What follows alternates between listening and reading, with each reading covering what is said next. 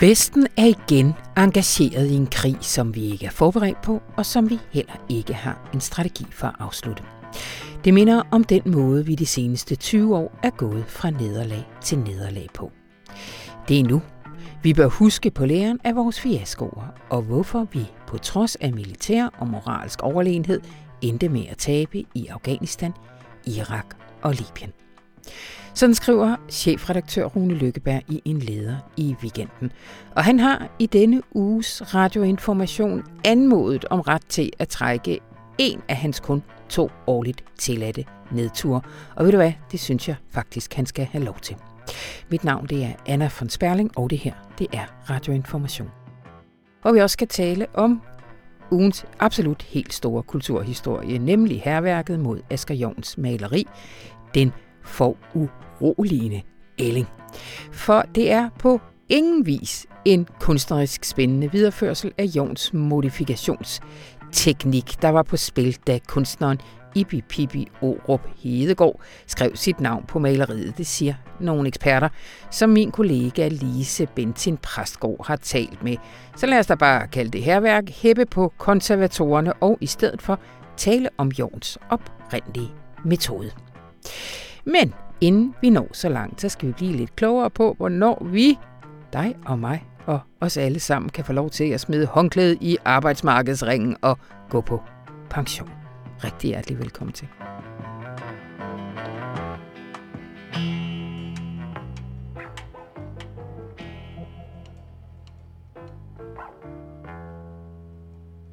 I mere end 15 år har danskernes pensionsalder været omdrejningspunktet i en debat om fremtidens velfærdssamfund. Finansminister og vismænd har advaret om, at de kommende års pres på de offentlige finanser vil blive for voldsomt som følge af en aldrende befolkning.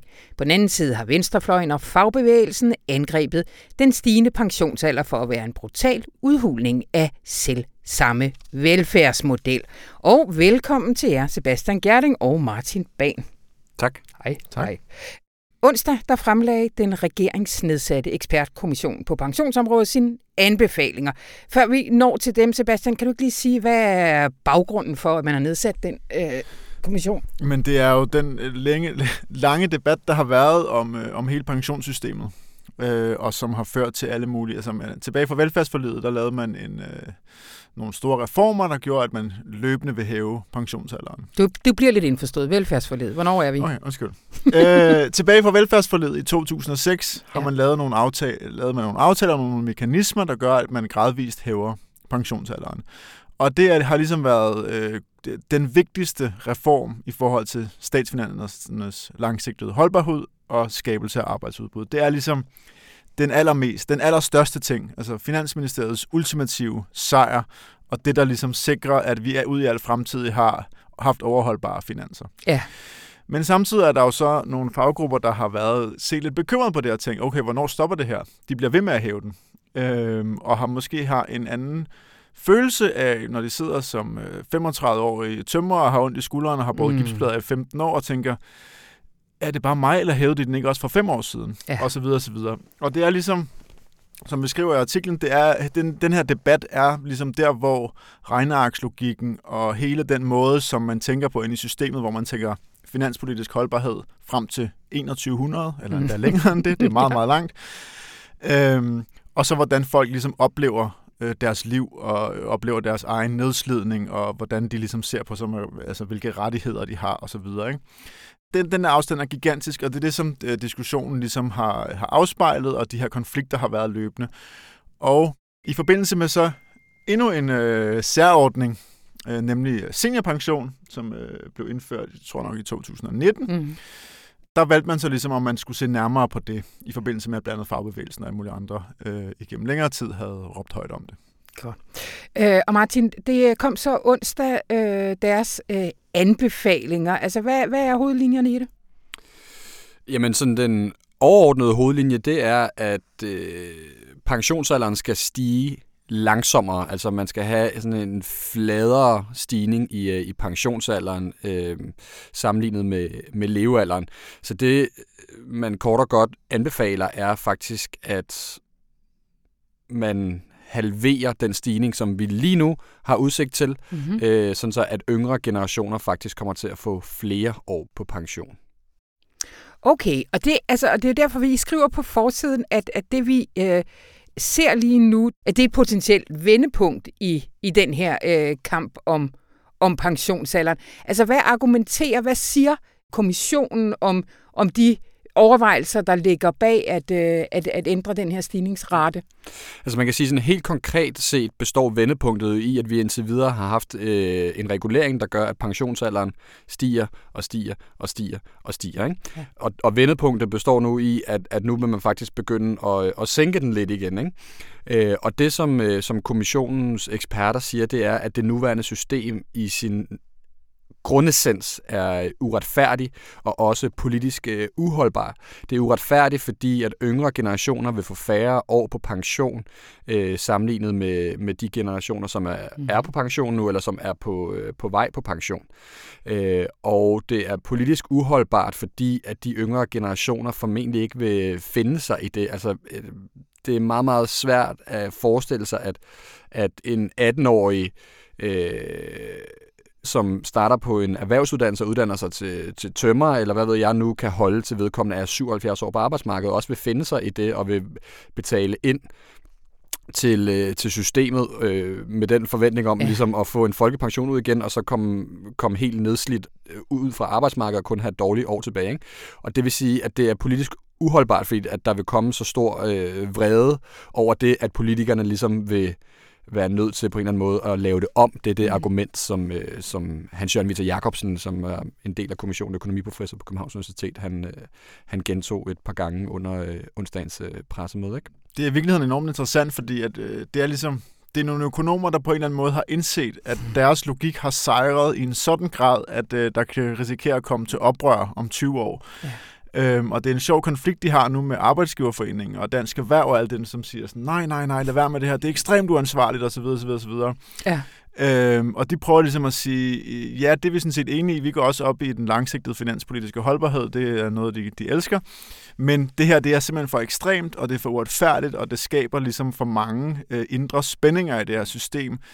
Øhm, det ansvarlige er faktisk at lave det om til noget, Ja. øh, der er lidt mindre brutalt over for særligt de, de yngre generationer, med mange år fra, på arbejdsmarkedet, øh, men som så til gengæld ligesom fastholder øh, den grundlæggende mekanisme, fordi det simpelthen øh, frygter, at der til sidst vil komme et opgør ved, øh, øh, med, med, med selve den mekanisme, man har fået indført, og så kollapser hele systemet. Ja. Ja. Altså det er ligesom nogle, på en måde nogle økonomer og nogle finansministeriefolk, der, der, der indser, at de måske har sejret lidt for meget. Lad mig bare lige en ting, fordi indtil videre så taler I kun om øh, tømmerne eller de nedslidte eller sådan noget, men problematikken er vel større. Det er vel også sådan nogen som øh, os med de brede røve, der kan komme dertil, når der kan komme dertil, at vi synes generations øh, uretfærdigheden er for stor. Altså den generelle opbakning til velfærdssamfundet. Ja, altså helt klart, det, det gælder jo alle. Det er jo den generelle pensionsalder, så der, man, man går ikke ind og differentierer på forskellige faggrupper eller erhvervsgrupper eller sådan noget. Det er den generelle pensionsalder, øh, som, som man vil, vil sænke, sådan, øh, altså, som skal stige langsommere, øh, må jeg hellere sige, Ja. ja. ikke? altså øh, fremadrettet. Ikke? Sådan så, at, at øh, hvis man, når vi når til 2060, så vil øh, folkepensionsalderen i dag være sådan noget øh, 73 år, den vil de så sænke til, den bliver 71,5 år, og når vi er fremme i 2100, så skulle den med den nuværende regulering være 77 år, men med deres anbefalinger vil den være 74 år. Ja. Ikke? Og det betyder, at generation efter generation efter generation, som det ser ud nu, i gennemsnit målt ud fra levetidsprognoserne, mm. vil få 19 år på, øh, på folkepension. Ikke? Og det er ligesom en forskel fra i dag, hvor at de yngre generationer vil få færre år på pension end de generationer, som er på vej på pension nu. Ja. Ja. Men jeg er fuldstændig enig i, at det er relevant både for, for os og for dem. Altså det der er forskellen er jo bare, at mange af de nedslidte de fag, der i højere grad har nedslidning end vores fag, Mm. øh, de heller ikke tjener så mange penge, så de har jo ikke mulighed for at gå fra før. Altså, der er jo masser af, af, af folk, hvor ja, ja, de hæver pensionsalderen, men det kan lægen jo sådan set være ligeglad med, fordi Ja. de sparer højst sandsynligt, hvis de opfører sig bare nogenlunde økonomisk fornuftigt, og køber et hus eller arver det ved deres forældre. Der er jo en grund til, at de er blevet læger, det er jo fordi deres forældre også er det, og så videre. Så vil de jo bare kunne begynde at udhule friværdien fra de er 60, og så kan de sådan Ja. set gå fra der. Så Men det, det det er er meget bare- mere et valg, hvor at for dem, der ikke har tjent nok penge, eller ikke har sparet op, øh, nok op rengøringsassistent og sosuer og så videre, så er det jo ikke nogen mulighed. Hvis du er nedslidt som 60-årig, så skal du se, om du kan få en førtidspension eller en Arne-pension, hvis det går rigtig vildt for sig, eller et eller andet. Altså, Ja. Og de her andre ordninger, der ligesom skal samle dem op. Og det er den her store ulighed, der er, hvor at lavt lønnet og Mm. mm. kortuddannede ligesom har kunne sidde og se, ja, ja, det er fint nok, at økonomiprofessoren sidder og ud, laver det her regneagt, der, der kigger på finanspolitisk holdbarhed, men jeg kan ikke se mig selv arbejde som stilladsarbejder Mm. i 55 år. Det jeg bare tænker på, det er det der med, med pensionen er sådan en, en af de der sådan, øh, øh, grundpiller i vores velfærdsstat. Jeg kan huske, dengang jeg gik på universitetet, så lærte vi det der med, at når, når Lego-familien også får børnesjek, så er det fordi, det er fuldstændig grundlæggende for den universelle velfærdsstat, at vi alle sammen oplever, at vi får noget igen for at vi ikke begynder at blive skide egoistiske med vores penge, os der har flere. Altså, mm. jeg tænker bare, om der også er et element af det her i den der sådan... Det er der, altså, det er der øh, helt klart også, mm, fordi det er rigtigt, altså indførelsen af folkepensionen i 1956 ses jo af mange som sådan velfærdssamfundets helt store øh, gennembrud. Ikke? Og det er netop de her ting, som de er inde og ved. Det er derfor, det er så interessant, fordi de taler meget om, at hele vores pensionssystem øh, risikerer at stå over for et sammenbrud mm. på grund af den her grundlæggende Mm. mm. uretfærdighed. Ikke? Og de taler meget om den sociale kontrakt, det her med, at, at folk i den erhvervsaktive alder øh, betaler via deres skat til, at folk øh, efter den erhvervsaktive alder kan, kan gå på øh, folkepension og nyde øh, deres øh, otium. Ikke? At den her sociale kontrakt ligesom er troet lige nu, Ja, fordi at de yngre generationer ikke har, øh, har udsigt til det samme. Ikke? Og noget af det, man også vil gå ind og gøre, det er, at man også vil rette på de her øh, skævheder, som der kan være, mens folk er i den erhvervsaktive alder. Altså, at det skal bedre kunne betale sig at spare op til sin pension. Altså, der skal være nogle klare incitamenter ja.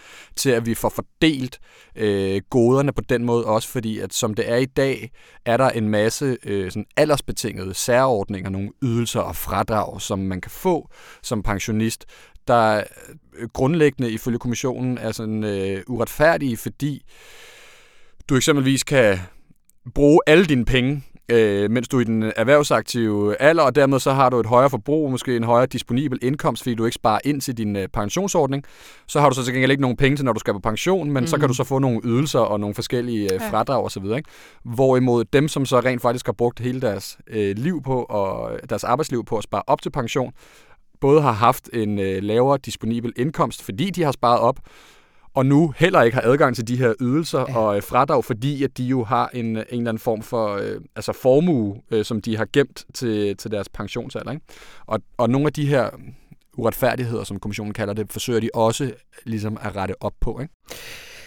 Men for lige at vende tilbage til, til de nedslidte, så altså, øh, spørgsmålet er vel stadigvæk, selvom at den er reguleret, øh, ikke så, at den ikke stiger så hurtigt, altså om en frisør eller en stilladsarbejder kan blive ved med at arbejde til, til de er 70. Altså, der har jo været for fagbevægelsen, hedder den Arne Pensionen, mm. altså talt om at faktisk have et differentieret pensionssystem. Kommer kommissionen ind på det? Øh, nej, ikke, ikke som udgangspunkt. Altså som udgangspunkt siger de, der er, øh, vi skal være lidt mindre brutale, som vi var inde på før, og derfor skal vi lade stigningstakten være lidt mindre.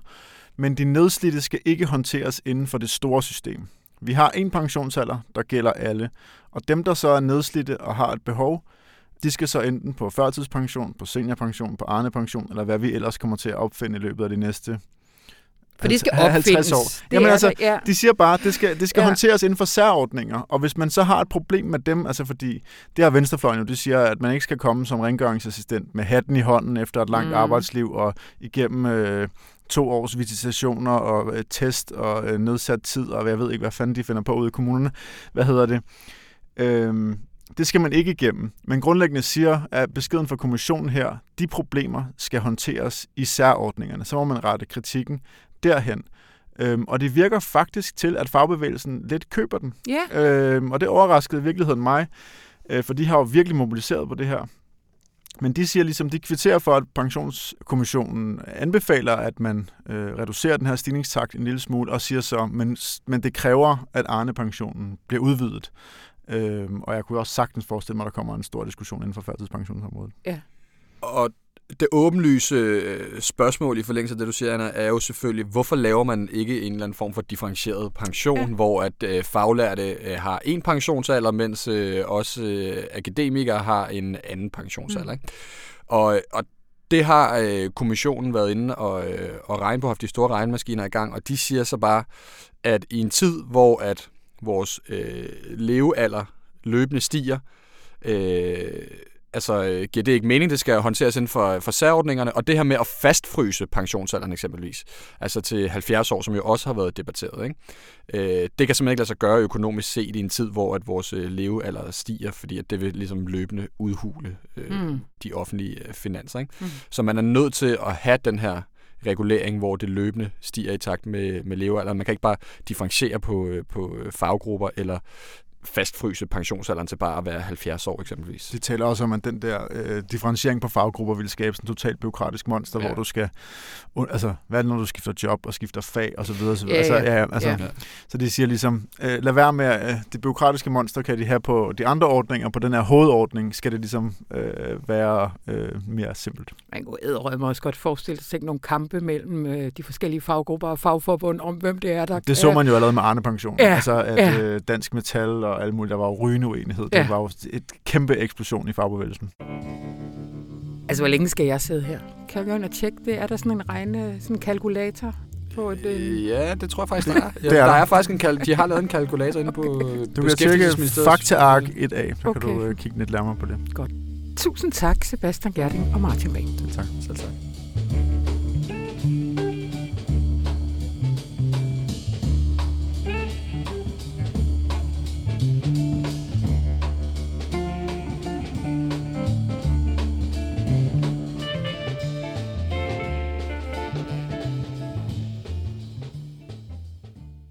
Hej Rune. Hej Anna. Som jeg sagde indledningsvis, så har du i denne uge anmodet om en nedtur. Og ved du hvad, jeg synes faktisk, det er helt på sin plads. Ja. vi skal nok komme tilbage næste uge. Ja, ja, ja men, øh, men det er også fordi, nogle gange bliver man nødt til at trække en nedtur, når man frygter, at den kollektive optur i befolkningen kan føre til en endnu større nedtur. Mm, mm. Og hvad mener jeg med det? Jeg mener med det, at vi i vores intensiveret indsats imod Putin, som vi jo alle sammen deler moralsk, mm. er ved at bringe os et sted hen, hvor man tænker, hvordan skal vi komme ud af det her igen? Fordi at det mål, der hedder forsvar Ukraine, Ukraine forbliver en suveræn stat, det deler vi alle sammen. Det mål, der hedder Putin skal ikke slippe afsted med det, det deler vi alle sammen. Men nu er vi altså et sted, hvor man begynder at tale om kampen mod Putin som kampen mod ondskaben selv. Mm. Hvor det er, altså, og det er jo jeg er selvfølgelig særligt alarmeret af, at amerikanerne begynder at sige, at han skal svækkes så meget, så han ikke kan gøre det igen. Ja. Alarmeret af Ursula von der Leyen, EU-kommissionens forkvinde, som siger, at deres industrielle base skal smadres, og at jeg frygter, at hvis vi ikke tænker os rigtig godt om og råber op, at vi så går fra en krig, som havde absolut samme berettigelse som kampen mod Hitler under besættelsen, til at vi ender i Irakkrigen. Mm. Mm. Og det er jo en helt anderledes krig, for det er jo ikke os, der har startet den, derfor er det heller ikke os, der kan slutte den. Men det, man skulle på med Irakkrigen, var, at den var jo ikke åndssvag hele vejen igennem. Saddam Hussein var en fuldstændigt hensynsløs, hensynsløs diktator, der mm. var totalt ligeglad med sin egen befolkning. Han var inkarnationen af brutalitet og undertrykkelse. Det var rigtigt nok, som George W. Bush sagde, at det var en mand, der gassede sin egen befolkning. Der var intet moralsk argument for, at han skulle være leder der. Problemet er, når du så begynder ligesom at rulle en meget stor maskine ud, som vi er i gang med nu, og som vi jo moralsk deler, det er, hvordan slutter man det? Mm, mm. Hvad er ligesom endgame for det her? Hvad er de kriterier, hvor vi siger, okay, så ophører vi sanktionerne? Og, og så siger man altid, at når jeg så siger til folk, jamen, en krig, hvis du går i krig mod det onde, så taber du altid. Mm. Den rene krig findes ikke. Men den krig, hvor du kan alliere dig med forskellige, og besejre noget, som er en trussel mod resten, den Mm. findes. Og så siger folk, jamen hvad så med 2. verdenskrig? Ja. De allierede vandt jo Hitler. Altså, de allierede vandt over Hitler, fordi vi allierede os med den største diktator i det største land i verden, Josef Stalin. Mm. Altså, som ikke havde blod, men som havde blodbad ud over hele kroppen. Det gjorde vi for at besejre en diktator, der på daværende tidspunkt var farligere for os. Ja. Den måde, vi sluttede den krig på, det var ved at bruge atombomben, Mm. som jo er den mest grotesk ødelæggende magtdemonstration, nærmest i hvert fald i det 20. århundrede. Så jeg frygter, at vi bevæger os hen imod en krig, som er fuldstændigt og aldeles moralsk legitim, og som også er en indsats, vi ikke kan lade være med, og som vi skal gøre, for vi kan ikke leve i en verden, hvor det kan lade sig gøre, til et nyt scenario, hvor, øh, ja, hvor vi opruster og pumper og pumper og pumper våben ind i noget, for ukrainerne er jo ikke ved at vinde den. De er heller ikke ved at tabe den, men Nej. de er heller ikke ved at vinde den. Så jeg synes lige, vi tager en nedtur på, at vi spørger os selv om, hvor er det egentlig, vi er på vej hen med den her krig? Mm. Mm. Og hvad er det egentlig, vi vil opnå? Hvis du spørger, altså Biden lød jo som den Joe Biden, der stoppede krigen i Afghanistan for tre måneder siden. Lyder det ikke mere som George W. Bush nu? Jo, jo, det gør det. Og er det der, vi gerne vil hen? Mm. Men hvad er det for vi, du taler om lige nu? Altså, fordi vi kan jo godt sidde her og reflektere over det, eller vi kan gøre det i avisen eller et eller andet, men altså, hvor skal de her diskussioner tages for, at, at vi ikke laver alle de fejl, vi har gjort før, og måske en endnu større, øh, farligere... Det er jo lidt anden proportioner at lave fejl over for Rusland, end at gøre det over for Irak.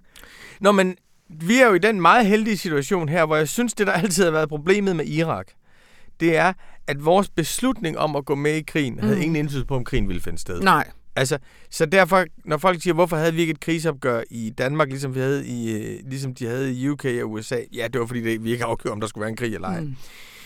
Men her er vi jo meget tæt på krigen. Altså, vi, Ja. Europa er jo en del af, altså er jo en del af, af, af krigen, og som jeg hørte øh, Cyril Ramaphosa, den øh, sydafrikanske præsident, der den anden dag sagde, jamen for os, der er det her en krig mellem Vesten med deres midler, og Rusland med deres midler. Ja. Så vi er jo i, øh, og det er jo ikke fordi Ramaphosa er et sandhedsvidne, men bare for at sige, sådan ser krigen altså ud udefra. Mm. Og apropos Modis besøg, sådan gør, ser det Præcis. jo også... Øh, Og du hører jo, øh, du er jo øh, næsten halvt inder. Du, det, der er jo den samme ting Mm. i, i, i Indien. Det er ikke, altså, der er jo ikke nogen inder, der er tilhængere af, at man går ind og invaderer et land og tager deres territorium. Men der er heller ikke særlig stor opbakning til det, der sker lige nu. Så jeg frygter, men det har vi jo snakket om tusind gange, jeg frygter, at vi taber hele verdens opbakning, og dermed alligevel også taber krigen. Men vi er, Danmark er krigsførende. Ja. Vi er meget, vi er, vi er engageret i øh, sanktionerne, og vi, øh, og vi er engageret i at sende våben ind, så vi skal ikke bilde os ind, vi ikke er en del af krigsalliancen. Og så når vi, når jeg siger vi, så taler jeg om os her, som har en forbindelse til den danske regering, til den danske EU-kommissær, som har en forbindelse til EU, som ultimativt Mm, har en forbindelse mm. til, til USA. Mm. Det her til sidst, Rune, og Lavrov, vi er jo blevet glade for, eller slet ikke at, at høre, eller dømme alt, hvad der bliver sagt fra Kreml ud som fake news lige for tiden. Men når han siger, at det her det er regulært en proxykrig, at, at, har han ret? Ja, men han, ja, jeg synes, det, det, jeg er fuldstændig enig med dig i, at noget af det, der kommer ud af Kreml, altså senest udfaldende mod Israel og holocaust, er jo fuldstændig groteske. Men ja. der er også noget, som er indlysende rigtigt. Ja. Ja. Putin har også sagt, at vi fører en krig mod dem, og det er jo rigtigt. Altså det, og, det, og det er klart, at hvis vi fører en krig mod dem, så må vi jo sige, hvad er, hvad er den strategiske afslutning? Hvad er det Ja. ligesom, vi vil opnå? Og der skal vi ikke bilde os ind, det er nemt, fordi at hvis Ukraine vil blive ved med at kæmpe, er det jo svært for os at sige, at I skal skulle smide noget af jeres land, så vi kan få fred nu. Det, det, er, jo, det, er, jo, mm. det er jo Mm. virkelig, virkelig svært. Altså, det er jo deres mm. krig, Mm. som vi støtter. Men hvad er så konditionerne for vores støtte i forhold ja. til en, en fred? Så det, det er ikke, fordi jeg sidder og, og siger, at vi skal bare at vi skal trække os ud, eller skalere ned, eller sådan noget. Jeg siger bare, at hvis vi ikke tager sammen og tænker over det, udfordrer vores beslutningstager, udfordrer os selv, så risikerer vi, at noget, der startede med samme legitimitet som modstand mod Hitler, og som stadigvæk har samme legitimitet, fordi Rusland faktisk har foretaget en totalt brutal invasion af et andet land, at det ender et sted, hvor vi taber. Mm.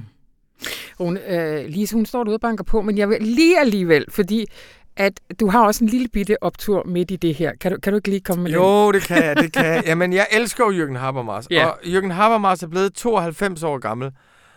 Og i alle konflikter i mit liv, alle internationale konflikter, finanskrise, første Irakkrig, anden Irakkrig, græsk gældskrise, Europas krise, alle kriser i mit liv, der har Jürgen Habermas været en mand, der har hævet fornuftens stemme og mindet os om historiens redsler og appelleret til det mest solidariske i vores principper. Jeg synes, jeg elsker Jürgen Habermas. Elsker ham.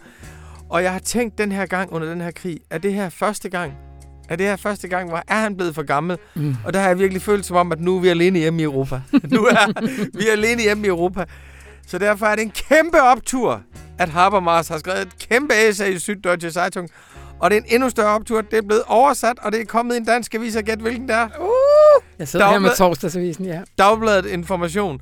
Habermas er ikke død. Vi er ikke alene hjemme i Europa. Hans stemme og fornuft er der stadig. Og han siger faktisk i essayet noget af det, jeg lige har sagt før. Se et sammenfald. Tusind tak, Rune Lykkeberg. Selv tak.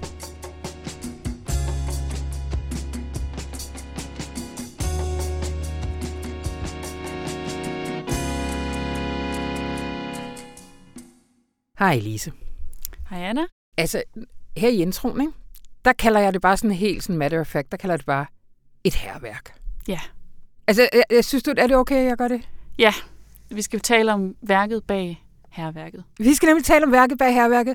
Så vi gider slet ikke faktisk... Og vi kommer lige ind på til sidst. Mm. Lidt om, hvordan vi ser på herværket. Men vi skal simpelthen... Du har i øh, fredagens kulturtillæg Ja.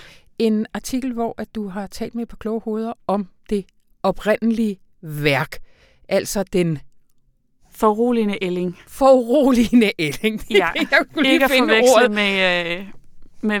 Ja, vi gider ikke tale om den foruroligende kælling. Kælling, nej, nej. Præcis.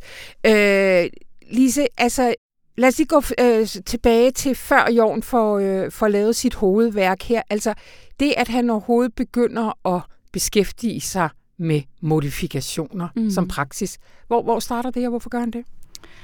Jamen, han fik først ideen i øh, slutningen af 40'erne. Der havde han øh, sendt nogle postkort med øh, billeder af øh, Raphael og Renoir og Manet, som han havde tegnet øh, overskæg og snuder og horn og hvad ved jeg på. Mm. øh, og synes det, det kunne være øh, genialt at lave. Øh, men eftersom han ikke kunne få dem doneret, altså tydeligvis. Prøvede han det at få nogle af de store... Jeg ved det ikke rigtigt, men det er i hvert fald en vigtig pointe, at han, ja. øh, fordi han ikke kunne få dem, Ja. så vil han ikke gå ind og gøre det. Nej. Øh, han har én gang malet på et maleri, der var udstillet, men det var et af hans egne. Ja. Øh, men så vendte han tilbage til det 10 år senere, øh, efter han købte billeder på loppemarkeder. Mm. Øh, og der er en pointe i, at det var nogen, han havde øh, retten til, men også, at det var øh, ukendte kunstnere, som han øh, så en kvalitet i. Mm. Og på det tidspunkt i slutningen af 50'erne, der var øh, maleriet virkelig øh, illeset. Det Ja. var småborgerligt, øh, og avantgarden, som Jorden var en del af, synes, at det skulle man ikke beskæftige sig med. Ja. Men der vil Jorden gerne slå et slag for øh, maleriet som, mm. øh, som medie, men også de her øh, malerier, som vi nok alle sammen kender, altså har hængt hjemme hos vores øh, bedsteforældre med en skovsø på. Ja. Og øhm, han ville finde øh, kvaliteten i dem og gøre øh, det værdiløse værdifuldt. Ja. Øh, lige her i, i 1959, det er jo ikke fordi modifikationer er sådan helt ukendte Nej. øh, på det tidspunkt. Altså, de har, en, de har en, en historie, ikke en lang, men, men de har dog en historie. Ja, altså det er faktisk ikke så avantgarde at lave øh, modifikationer. Han lavede jo en hel serie øhm, med dem, de her landskabsmalerier, og så senere lavede han en med, øh, med nogle portrætter, som Mm. jeg også gerne lige vil tale om. Men øh, Marcel Duchamp var sådan en af de første, der gjorde det kendt. Han øh, tog et postkort af Mona Lisa mm. og malede et overskæg på hende. Og så skrev han øh, signaturen L-H-O-O-Q. Og når man øh, siger det profant, L-H-O-O-Q, øh, så så lyder det som, hun har en varm røv. Ja. Ja. øh, så det var bestemt ikke en, øh, en ny ting, og øh, Jon lavede så senere en serie af, med portrætter, som han også købte på loppemarkeder. Og den var han, alle inklusive ham selv, enige i, at det var ikke vellykket. Nej. Øhm, de var faktisk ret diskriminerende. Særligt portrætterne med kvinderne. Nå. Nu var Jorn heller ikke den store øh, feminist, tør jeg godt sige. Mm. Øhm, men ja, Hvad det, gjorde der, han ved dem? Han malede overskæg på, for eksempel øh, en pige med et og skrev på dem. Vel også egentlig en smule ugenialt, medmindre det var en direkte kommentar til Ja. Mona Lisa overskæg. Jeg tænker også, der må kunne være andet, men der Ja. er også nogen med en kvinde, hvor der er en et slags monster, der lidt befamler hende. Og... Ja. Men den var han selv enig i, at, at den var faktisk ikke så vellykket, Mm. den serie. Mm. Så er der noget andet med den forurolige næling. Ja, og det vender vi tilbage til, men, men lige i forhold til, hvad modifikationer betyder på det her tidspunkt, mm. Fordi du siger, at Jorn han havde også en respekt for øh, maleriet, og godt ville slå et slag for det, men opgøret med maleriet forstået som det sådan ypperste kunstneriske udtryk, øh, var han vel også en del af. Ja, og han siger, at øh, maleriets yndlingsmad er maleri. Øh, og der er et eller andet sådan kannibalistisk i hans måde øh, at tænke det på. Men ja, han, altså i udlandet er han jo meget kendt for alt muligt andet end maleri. Ja. Og så er det bare meget pudsigt, at vi ja, i Danmark tænker på ham som først og fremmest øh, kunstmaler. Men, men de der også situationisterne hedder det, er det, Ja, man udtaler jo, jo. det her, altså er jo også det der opgøret mod, hvad skal man sige, øh, ideen om den geniale øh, kunstner. Lige Øh, præcis. som sådan et, ellers det, der har været bærende i, i, i Ja. kunsthistorien op til der, ikke? Ja, det her geni, der kunne trække noget op fra sin øh, underbevidsthed. Og derfor er det også meget vigtigt, at øh, ja, Jorn har signeret værket. Han har gjort det ved siden af den oprindelige kunstners signatur. Men for eksempel Duchamps øh, værker har han jo ikke øh, signeret med sit eget navn. Øh, og for Jorn var det også virkelig vigtigt, at det ikke handlede om ham. Hvilket man må sige, i Pipi virkelig har fået det til at, øh, at handle om hende. Altså Øh, udelukkende. udelukkende Ja. ja. med et billede af sig selv inde i et æg og en signatur. Ja. Det var meget vigtigt at, at komme væk fra den her kunstnermyte om geniet Ja. for ham. Øh, du har talt med forskellige kilder, fordi at øh, noget, der... Ja, vi kommer alligevel til at tale lidt om herværket, fordi mm. Noget, der også øh, som siger, understreger, at det ikke bare er en spændende videre, kunstnerisk spændende videreudvikling af Jorns modifikationer, der er sket her. Det er også, at Jorns billede, altså den foruroligende ælling, har store øh, maleriske kvaliteter, altså som. Ja. maleri. Øh, Ja.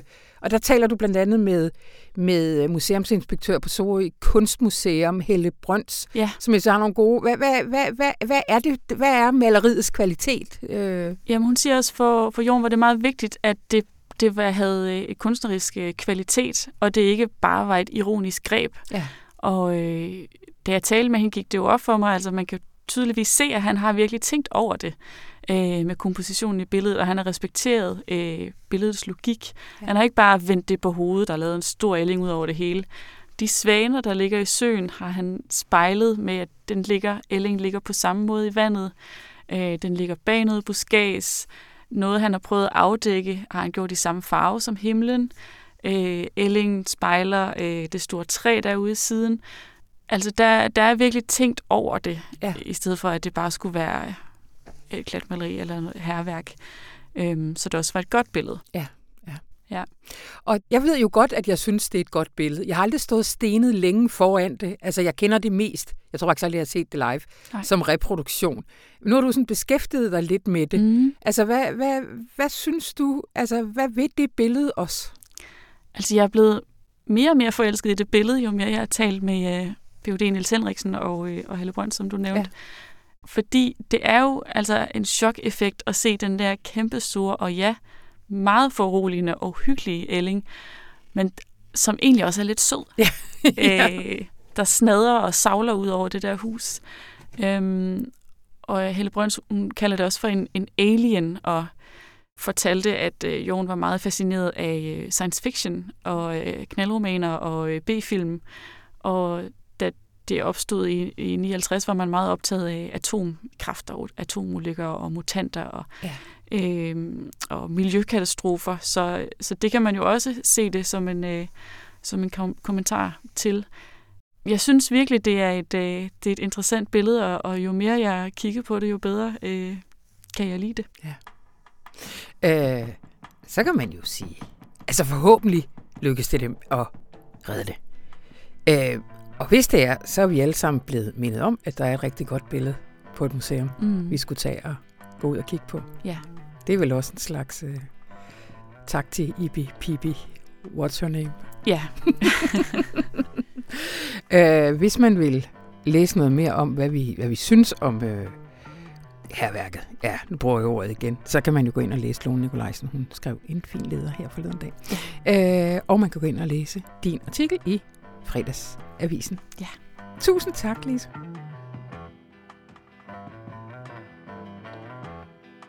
Og det var det, vi havde valgt fra denne uges aviser. Gå lige, når du nu er øh, derinde, hvor du tilgår din podcast, gider du så ikke lige smide os et par stjerner, eller hvad det er, de opererer med derinde? Fordi, eller en lille kommentar. Jeg læser dem alle sammen. Men allermest fordi, så bliver algoritmerne så glade, og så spredes det ud over det ganske danske land. Det var bare det. Så er der vel egentlig bare tilbage at sige, at mit navn er Anna von Sperling, og programmet det var klippet af Anne Pilegaard Petersen. Og nu ønsker jeg dig en rigtig god weekend. Hej hej.